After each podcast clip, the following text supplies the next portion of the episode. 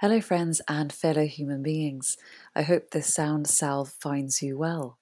Here, Dan Willingham shares his inner and outer worlds and his places of rest, respite, and contemplation. I do so hope you enjoy.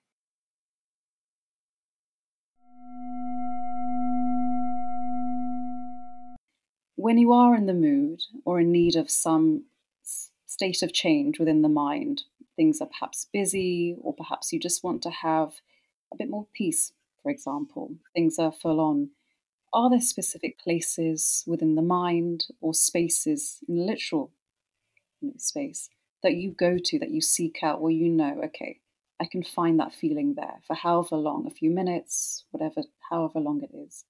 Are there places of solace for you? Um, mostly when I uh, when I seek that experience out, it doesn't happen. And um, so, yeah, I mean, there there are things there are things I'll do when I feel rattled, um, but those are those are activities more than um, you know places. Um, yeah. So one of the things, oddly, I, I, got interested in was collecting stamps, which is kind of hilarious because, like many like males, I sort of fiddled with that a little bit when I was a teenager and then forgot about it. And then uh, my father passed away, and he had been a much more serious collector, and I inherited his stamp album.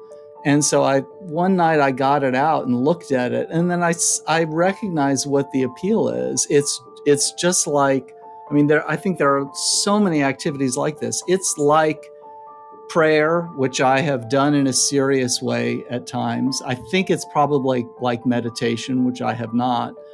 Um, but it is something that focuses the mind. That is a uh, you are actively doing something um, but at the same time, you would describe it as relaxing. It is getting in, it is some kind of brain state that you get into that that clears the mind. It's just enough, um, uh, just enough. It's the right level of cognitive challenge that it it clears the mind.